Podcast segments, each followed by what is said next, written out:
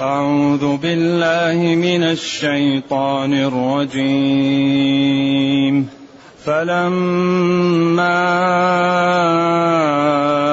أن جاء البشير ألقاه على وجهه ألقاه على وجهه فارتد بصيراً قال ألم أقل لكم إني أعلم من الله. قال ألم أقل لكم إني أعلم من الله ما لا تعلمون. قالوا يا أبانا استغفر لنا ذنوبنا. استغفر لنا ذنوبنا إنا كنا خاطئين. قال سوف أستغفر لكم ربي. سوف أستغفر لكم ربي. إنه هو الغفور الرحيم. فلما دخلوا على يوسف فلما دخلوا على يوسف آوى إليه أبويه وقال ادخلوا مصر إن شاء الله آمنين ورفع أبويه على العرش وخروا له سجدا. وقال يا أبت هذا تأويل رؤياي من قبل. قد جعلها ربي حقا وقد أحسن بي إذ أخرجني من السجن وجاء بكم من البدو. وجاء بكم من البدو من بعد أن نزغ الشيطان بيني من بعد أن نزغ الشيطان بيني وبين إخوتي. إن ربي لطيف لما يشاء. إنه هو العليم الحكيم. رب قد آتيتني من الملك وعلمتني من تأويل الأحاديث. فاطر السماوات والأرض أنت ولي في الدنيا والآخرة. أنت ولي في الدنيا والآخرة توفني مسلما وألحقني بالصالحين. ذلك من أنباء الغيب نوحيه إليك. وما كنت لديهم إذ أجمعوا أمرهم وما كنت لديهم إذ أجمعوا أمرهم وهم يمكرون وما أكثر الناس ولو حرصت بمؤمنين الحمد لله الذي أنزل إلينا أشمل الكتاب وأرسل إلينا أفضل الرسل وجعلنا خير أمة أخرجت للناس. فله الحمد وله الشكر على هذه النعم العظيمة والآلاء الجسيمة. والصلاة والسلام على خير خلق الله وعلى آله وأصحابه ومن اهتدى بهداه. أما بعد فإن الله تعالى أخبر أن هذه القصة من أحسن القصص. نحن نقص عليك أحسن القصص. بما أوحينا إليك هذا القرآن وهذه القصة. طبعا قال لحضوري معه إني لأجد ريح يوسف لولا أن تفندوني تكذبوني أو تتهموني بعقلي أو بالخرف. فهم قالوا تالله إنك لفي ضلالك القديم لفي عدم فهمك للواقع للحق. وقلنا إن الضلال يستعمل في القرآن على أربع معاني. بمعنى الكفر وبمعنى الخطأ وبمعنى الذواب والإضمحلال وبمعنى النسيان. وكل يدل عليه القرآن. أن تضل إحداهما أي تنسى.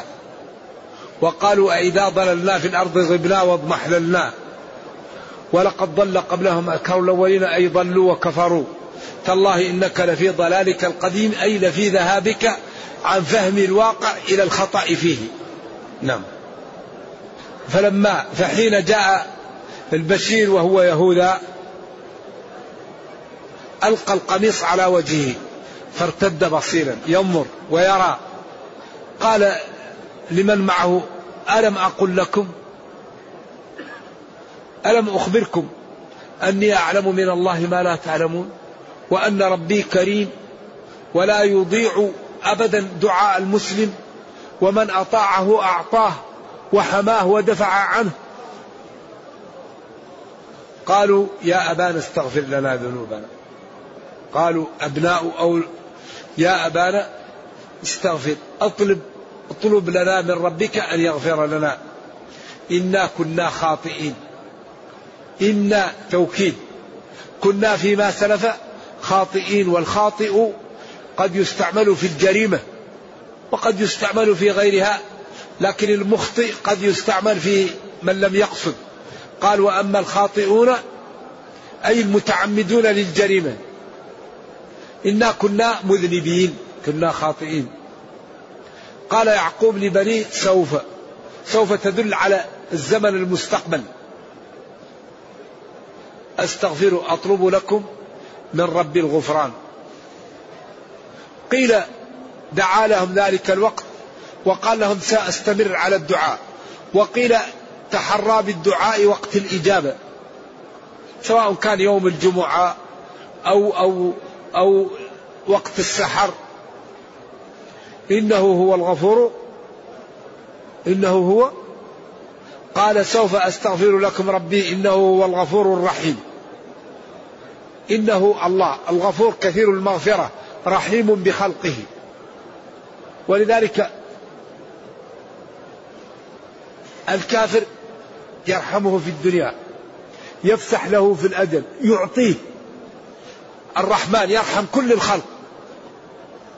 وجعل الراحمون يرحمهم وجعل في كل كبد رطب أجر. وإنما يرحم الله من عباده الرحماء. تراحموا فلذلك بعدين فلما فلما دخلوا على يوسف فذهب يهوذا وإخوته وآتوا بأهله. هذا انطوى من القصة لأن لا يتعلق به أمور من الكلام المقصود.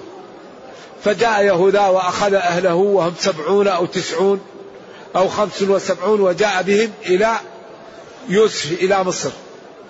فلما جاءوا رفع أبوه على العرش السرير للملك وخروا له سجدا. خر أبواه وإخوته لإحدى الأحد عشر وكان هذا السجود سجود تحية وسلام لا سجود عبادة. وكان ذلك في شريعتهم. أما في شريعتنا فيكفي السلام. لا ينحني أحد إلا لله ولا يسجد إلا لله. السجود يكون لله. الركوع لله. الطواف لله. بالبيت. ففي أمور لا تصلح إلا لله. اذا ولذلك العلماء قالوا لا يسجد بالتسليم سد للذرائع. ولو كان يقصد التحية لا. يتصافح المسلمان وإذا كان له مد لم يره لا مانع من أن يتعانقان ولا مانع من أن يقبل الرجل جبين والده أو محبه. أما الانحناء لا. وقال أيوة آوى إليه أبويه وقال ادخلوا مصر. آوى إليه ضمهما إليه. وقال لهما ادخلوا مصر. هنا يقول هذه ليست بأمه وإنما هي خالته. وهذا يحتاج إلى دليل لأن الله قال أبويه. قال ورفع أبويه. ومن أصدق من الله قيلا. الله يقول أبويه. وهم يقولون خالته. وبعدين ما في هناك دلالة تدل على أنها الخالة. ولا في نص. إذا هم الذي يظهر أنهما أبويه. وقال ادخلوا مصر إن شاء الله آمنين. آوى ضم إليه أبويه وحازهما إليه وقال ادخلوا مصر أرض مصر إن شاء الله آمنين من الخوف والجوع والتعب فإن ابنكم والحمد لله أصبح عنده مكانة وعنده أهلية وعنده قدرة وأهم ما عنده أن تسعدا فاطمئنا بالسعادة فيما بقي من أعمالكما. ادخلوا مصر إن شاء الله آمنين من الخوف والجوع ومما يكدر عليكم. بعدين قال ورفع أبوه على العرش على السرير. وخروا له جميعا سجدا. وقال يوسف لأبيه يا أبت أبي هذا تأويل رؤياي من قبل. قبل ثمانين سنة أو أربعين سنة أو أكثر أو أقل. هذا تأويل حقيقة الرؤيا التي رأيتها من قبل. والتأويل في القرآن يطلق على ثلاث معاني. المعنى الأول التفسير. تأويل كذا تفسيره وهو الذي دائما يذكره كبير المفسرين. القول في تأويل كذا وهو الذي يذكره المفسرون تأويل الآية كذا. الثاني حقيقة الشيء وما يؤول إليه كقول يوسف لأبيه يا أبت هذا. تأويل أي حقيقتها لأنهم سجدوا. وقال يوم يأتي تأويله أي حقيقته. حقيقة ما ما بين. ولذلك كان النبي صلى الله عليه وسلم لما نزلت إذا جاء نصر الله والفتح ورأيت الناس يدخلون في دين الله أفواجا فسبح بحمد ربك واستغفره. يكون قال يقول سبحان الله استغفر الله يتأول القرآن. يعني يبين حقيقة ما, ما هو واقع. الثالث صرف اللفظ عن المعنى الراجح إلى معنى مرجوح بدليل. هذا يقال له التأويل. وهو صرف المعنى أو اللفظ عن المعنى الراجح إلى المعنى المرجوح بدليل كقوله صلى الله عليه وسلم الجار أحق بصقبه. فظاهر الحديث أن الجار القريب من البيت لكن لما قال فإذا صرفت الطرق وجعلت الحدود فلا شفعة علمنا أنه خصوص الجار المشارك. أما الذي ليس بمشارك فلا شفعة له. أيوة الجار أحق بالصقب والصقب ملك الجار مما يلي الجار. يقال له الصقب في اللغة.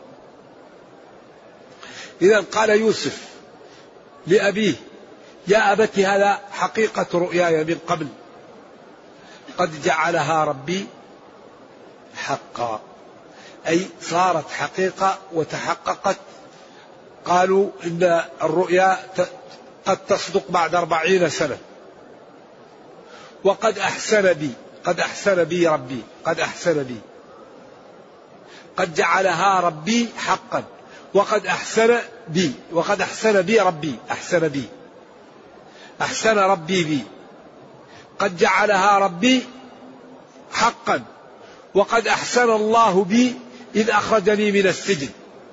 أيوة. وجاء بكم من البدو. قد أكرمني الله حين أخرجني من السجن وحين هيأ لي أن ننقذكم من التعب ومن البقاء في ما لا في البادية في البدو. لأن البادية وضعها صعب. وجاء بكم من البدو. إذا الله تعالى كريم أحسن علي إحسانات لا يعلمها إلا هو. من بعد أن نزغ الشيطان بيني وبين إخوتي. النزغ هو مثل تكون ياخذك واحد يعني يحط عليك نار ويحط عليك شيء حتى إيش؟ تنتبه. الشيطان ينزغ الناس. ما عمل لك ولا سوى لك حتى يستثير فيك غريزة الشر. يستغير في يستثير فيك غريزة الانتقام. لذلك قل لعبادي يقول التي هي أحسن إن الشيطان ينزغ بينهم. يحرش. يحفز هذا على هذا وهذا على هذا حتى تقع بينهم الاقتتال والقطيعة. من بعد أن نزغ الشيطان بيني وبين إخوتي لأن الشيطان قال لهم أنتم عشرة وهو واحد. كيف يختاره عنكم؟ لا بد أن تغيبوه عن أبيه. فنزغ الشيطان بينهم وفعلوا به ما فعلوا غيرة وحسدا لنزغ الشيطان. إن ربي الله جل وعلا الذي رباني وغذاني ودفع عني وأعطاني إن ربي لطيف لما يشاء. إذا أراد شيئا هيأه يقع بأي طريقة. ولذلك الكبير المتعال ما أراد يقع. أحيانا بالقوة وأحيانا برضا صاحبه. لذلك فرعون لما قتل ذكور بني إسرائيل وأراد أن يقال يغالب القدر ربى فرعون في بيته وقتله وهو يربيه. وقال فالتقطه آل فرعون ليكون لهم عدوا وحزنا رباه في بيته ليقتله. ذلك الكبير المتعال لا راد لما أراد. إذا وقد أكرمني ربي وأحسن بي حين أنقذني من السجن وجاء بأهلي وأسرتي من البدو من بعد أن وقع بيني وبين إخوتي ما وقع بسبب نزغ الشيطان. إن ربي جل وعلا لطيف لما يشاء. يلطف اللطف هو التدبير في غاية السهولة والخفاء. إنه هو العليم الحكيم. إنه جل وعلا الله العليم بنيات عباده حكيم في تشريعه. إذا أين المهرب؟ الله ما أراده كان وهو عليم وحكيم فكل إنسان وما أراد. من أراد الجنة هذه طريقها. ومن أراد جهنم هذه طريقها. كل شيء مبين. فلا يقول غدا واحد آه ليتني ليتني. فكل شيء مبين. كل شيء موضح. الطرق موضحة. وأسباب الجنة مبينة وأسباب جهنم مبينة. وطرق العز وطرق الذلة وطرق الكرامة وطرق الإهانة. كتابنا تبيان لكل شيء. ثم قال يوسف يا ربي ربي يا ربي قد آتيتني من الملك وعلمتني من تأويل الأحاديث. هذا قمة قمة الإعطاء. ما في شيء مثل إيش؟ إنسان يكون ممكن له ويكون عالم. لأن ما في متعة في الدنيا مثل متعة العلم. لأن العلم هو اللي يجعل حياتك لها طعم. يجعل حياتك ممتعة كلامك ممتع نومك ممتع نظرتك ممتعة مشيتك ممتعة. لأن العلم يعلمك كيف تتعامل مع الأمور بأرقى التعامل وبأحسن التعامل. قال يا ربي قد آتيتني من الملك. قال من الملك لأن الملك الكامل لله. الملك لله. لكن أعطيتني بعضه.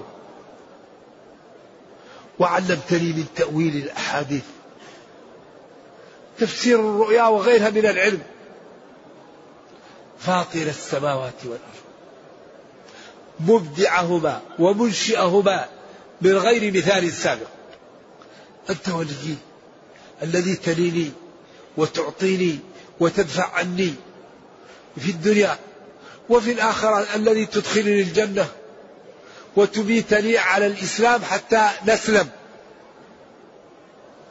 لذلك الإنسان ما دام في الدنيا في خطر. لكن إذا مات المسلم على لا إله إلا الله أمين خلاص. الأمان أن, أن يموت المسلم على لا إله إلا الله. وما دامت الروح فيه هو في خطر ما يدري ماذا. لذلك لا بد للعاقل أن يجتهد يكون حازما ينتبه من أسباب العطب ومن الضياع. إذا قال يا ربي قد آتيتني من الملك وعلمتني من تاويل من تأويل الأحاديث. أنت مبدع السماوات والأرض من غير مثال سابق. أنت الذي تواليني وتحميني وتعطيني وتدفع عني في الدنيا وفي الآخرة كذلك. هو الذي تدخلني الجنة وتحميني من النار. توفني مسلما. توفني مسلما. هذه الدعوة عجيبة. التمكين الملك والعلم والموت على الإيمان. هل بقي شيء من مما ينفع الإنسان؟ هذه أعطاه هذه أعطاها الله إياه. لكن بقيت الأخرى فصار يدعوها. ربي قد آتيتني من الملك وعلمتني من تأويل الأحاديث. أعطيتني القمة السلطة وما لا والعلم.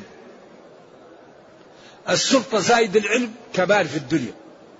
أنت القادر. إذا وكل شيء بيدك فأمت لي على الإيمان. توفني مسلما وزيادة توكيد وألحقني بالصالحين. أجعلني من جملة الصالحين.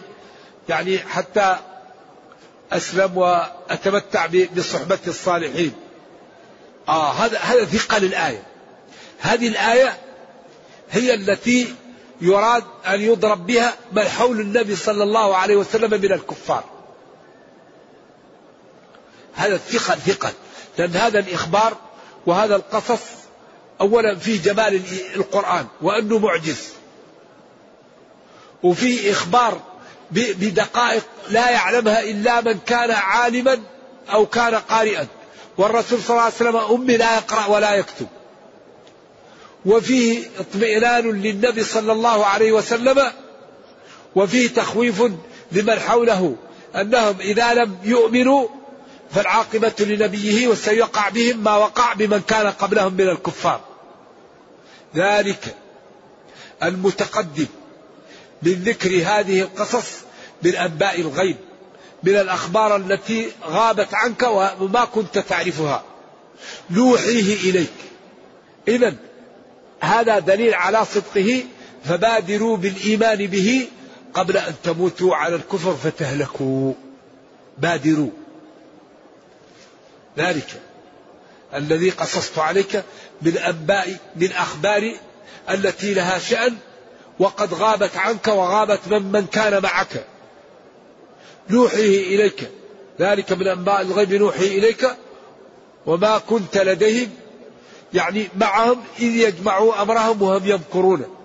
حين جمعوا أمرهم وهم يمكرون بأخيهم وبيوسف فأنت لم تكن معهم ولا تعرف هذا. إذا أنت رسول فينبغي أن يؤمن بك من كان حولك من يهود ومن نصارى ومن كفار العرب.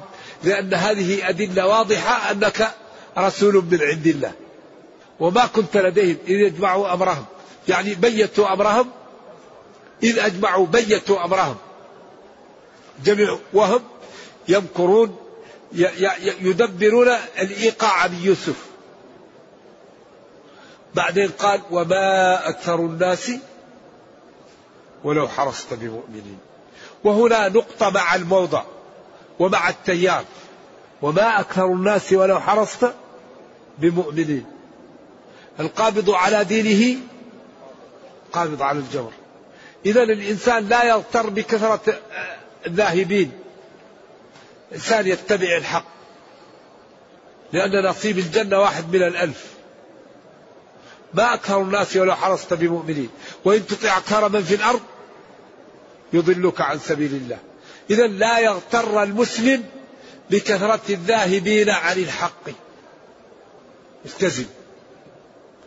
مشى الناس إلى الحق يمشوا. مشوا إلى الباطل أمشي على الحق. إذا وما أكثر الناس ولو حرصت بمؤمنين إذا هون على نفسك. قال له لو شاء ربك لآمن من في الأرض كلهم جميعا. أفأنت تكره الناس حتى يكونوا مؤمنين؟ إن عليك إلا البلاغ. حزين على عمه. صلوات الله وسلامه عليه. لأنه خدم الدين. ووقف في وجه قريش. وتعب في وجه ابن أخيه. وقال والله لن يصلوا إليك بجمعهم حتى أوسد في التراب دفينا فحاول أن ينقذه من النار. وقال له يا عم قل لا إله إلا الله. يا عم قل كلمة أحاج لك بها عند الله.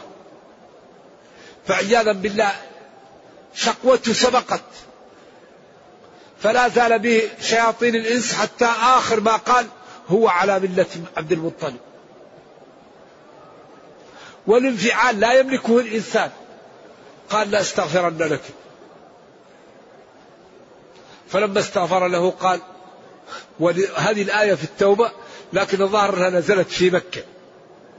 في أيوة الذي يظهر من السياق أنها نزلت في مكة. وإن كانت هي آخر سورة نزلت لكن هذه الآية منها نزلت في مكة. قال ما كان للنبي والذين آمنوا أن يستغفروا للمشركين ولو كانوا أولي قربى من بعد ما تبين لهم أنهم أصحاب الجحيم. قال لأستغفرن لك ما لم أنهى كان صلوات الله وسلامه عليه رئيف رحوم بالمسلمين. يفرح بي. ولما قال له عمر كيف تصلي على عبد الله بن أبي بن سلول؟ قال له لم يهنني خيرني وسأزيد على السبعين. قال استغفر لهم أو لا تستغفر لهم. إن تستغفر لهم سبعين مرة قال أنا سأزيد على السبعين. فلما صلى عليه قال ولا تصلي على أحد منهم مات. أبدا. خلاص. هذا نص صريح. كف عن الصلاة عليهم بعد هذا. صلوات الله وسلامه عليه. إذا قال جل وعلا وما أكثر الناس ولو حرصت بمؤمنين. وما نرجو الله جل وعلا أن يوفقنا وإياكم لما يحبه ويرضاه وأن يجعلنا من المؤمنين. وأن يبصرنا بالحق ويرزقنا اتباعه وأن يفهمنا الباطل ويرزقنا اجتنابه وأن يجعلنا جميعا من المتقين. ربنا أتنا في الدنيا حسنة وفي الآخرة حسنة وقنا عذاب النار. سبحان ربك رب العزة عما يصفون وسلام على المرسلين والحمد لله رب العالمين. والسلام عليكم ورحمة الله وبركاته. يقول هذا طالب علم جديد وجاء للمدينة وواجه بعض طلاب العلم يطعنون في العلماء فما الواجب مني أفدنا أفادك الله. فما الواجب يعني في أولا الطعن في العلماء لحم العلماء مسموم. والذي يطعن في العلماء يحرم قيام الليل ويحرم الخشوع ويحرم الانتفاع بالعلم. والإنسان ينبغي أن يعتني بنفسه. فمن أعجبه يصاحبه ومن لم يعجبه يتجنبه. وإذا قال عالم كلاما خطأ قال هذا الكلام خطأ بدليل كذا وكذا. ولا نتهم الناس في نياتها وإنما من قال خطأ نقول هذا خطأ بدليل كذا وكذا. ومن قال صوابا نقول هذا صواب بدليل كذا وكذا. والشاعر يقول لا تحقرن الرأي. وهو موافق حكم الصواب إذا أتى من ناقص. فالدر وهو أعز شيء يقتنى محط قيمته هوان الغائص. وبالقيس امرأة كافرة لما قالت كلاما حق قال لها الله وكذلك يفعلون. ما قال أنت امرأة كافرة تعبدين الشمس من دون الله اسكتي. فالحق يقبل ممن قاله والخطأ يرفض ممن قاله. وتتبع عورات المسلمين خطر. من تتبع عورات المسلمين تتبع الله عورته وفضحه في قعر داره. والله لا يؤمن أحدكم حتى يحب لأخيه ما يحب لنفسه. فينبغي للمسلم أن يحمل محامل أقوال إخوانه على الخير. وإن ظهر خطأ رده بأسلوب مؤدب وبين الحق ولا يكون هم الطعن في الناس والتنقيص منها لأن هذا لا يضرها والذي يضر من ينغص الناس هذا ينغص من نفسه. لذلك نبينا صلى الله عليه وسلم كان يقول ما بال أقوام؟ قالوا كذا وكذا ما بال فعل ما يقول فلان أبدا. وبعدين القرآن بين أوصاف المجرمين وكل مجرم يعرف نفسه. وبين أوصاف المتقين وكل متقي يعرف نفسه وبين أسباب دخول جهنم ليكون الأمر على بصيرة. وبين أسباب دخول الجنة ووضح. ولذلك يعني يأمر بالستر وينهى عن الفضيحة ويأمر بالنصح أن يكون في خفاء عن الناس وأن الإنسان يحاول أن ينصح لإخوانه ويدعوهم للخير بالرفق ولا يشهر بهم. ولذلك وأوجب على المسلم أن يحب إخوانه وأن يحب لهم ما يحب لنفسه. فينبغي الحقيقة أن الإنسان من يعجبه يصاحبه ومن لا يعجبه يتجنبه. نعم. هذا يتكلم على أن أهل الجنة مكتوبون وأن أهل النار مكتوبون. ويقول سددوا وقاربوا. وهذا الكلام الحقيقة طيب نرجو الله أن يجعلنا وإياكم من أهل الجنة. وهذا يجعل المسلم يخاف. نعم. لكن نحن ما عندنا إلا الأسباب. اعملوا. فسيرى الله عملكم. تعاونوا. نعم. فكل ميسر لما خلق له. يقول دفع كفارة لأشخاص ووجد أن الأسرة خمسة أشخاص. ما هي مشكلة؟ يمكن تدفع الخامسة أو كجعل مسكين بمعنى المدي. عليه لائح سمات البعد فإطعام ستين مسكينا. أبو حنيفة قال فإطعام الستين مدا ولذلك أباح أن تعطى لمسكين واحد. كجعل مسكين بمعنى المد. عليه لائح سمات البعد فيمكن بهذه الطريقة يجوز. ما صحة إذا تصافح المسلمان. هذا وارد هذا الحديث وارد. لكن لا أذكر درجته. من يذكر درجته؟ إذا تصافح المسلمان تحاتت ذنوبهما كما تتحات ورق الشجر. هذا لا شك وارد لكن من ي... صحيح ولا؟ أيوة يقول لك صححه الألباني. هذا يسأل عن الوالد رحمة الله عليه وعن علمه و... ولكن لعله في وقت آخر لأنه أيوة. هنا نريد الأسئلة أن تكون تتعلق بالدرس وبأشياء وهو رحمة الله عليه. أرجو الله تعالى أن يغفر لنا وله. يعني له ترجمة موجودة وأشياء الله يغفر لنا وله ويجمعنا معه في مستقر رحمته. ما حكم السجود بعض المسلمين في اليابان لآبائهم ورؤسائهم؟ بحجة أنها سجدة التحية وليست سجدة العبادة. فهل يكفر بذلك المسلم أو مثلها يفعل بعض المسلمين من للحناء والتعظيم في بداية الرياضة؟ لا ينبغي هذا لكن لا يكفر لكن لا ينبغي يفعله. لأنه ليس ساجد له لا ينبغي هذا. يبين له أن هذه الصفة لا تصلح. يقول أي كتب البلاغة جيد لتعلم علم البلاغة. ألفية السيوطي واضحة وجيدة. ومن أقوى الكتب في البلاغة الإيضاح للقزويني. الإيضاح يعني جيد لا بأس. وهذه المادة ماتت في مهدها. يقول إنه يحب أن يطلب العلم وما عنده وقت. سدد وقارب. إذا كل يوم تأخذ لك ولو سطر وتقرأ صفحة وبعد مدة تجد أنك استفدت ولا تبدأ تسوف المسلم لا يسوف يبدأ من الآن. لأنك أنت ما تدري متى تأتيك الموت. تبدأ الآن. أبدأ صفحة جديدة. تقرأ قرآن. تتعلم ما يجه لك تعمل الخير. واللي تستطيع عمله والما تستطيع لا يكلف الله نفسا. ولكن أضر ما يضر المسلم التسويف. بكرة وبكرة وبكرة بعدين يضيع عليه الوقت. لذلك اعملوا ولا تؤخرا عمل يوم لغد ولو معاوية في ذات اليد. فينبغي المسلم أن يبادر بالأعمال الصالحة الطيبة ولا يسوف. نرجو الله لنا ولكم التوفيق.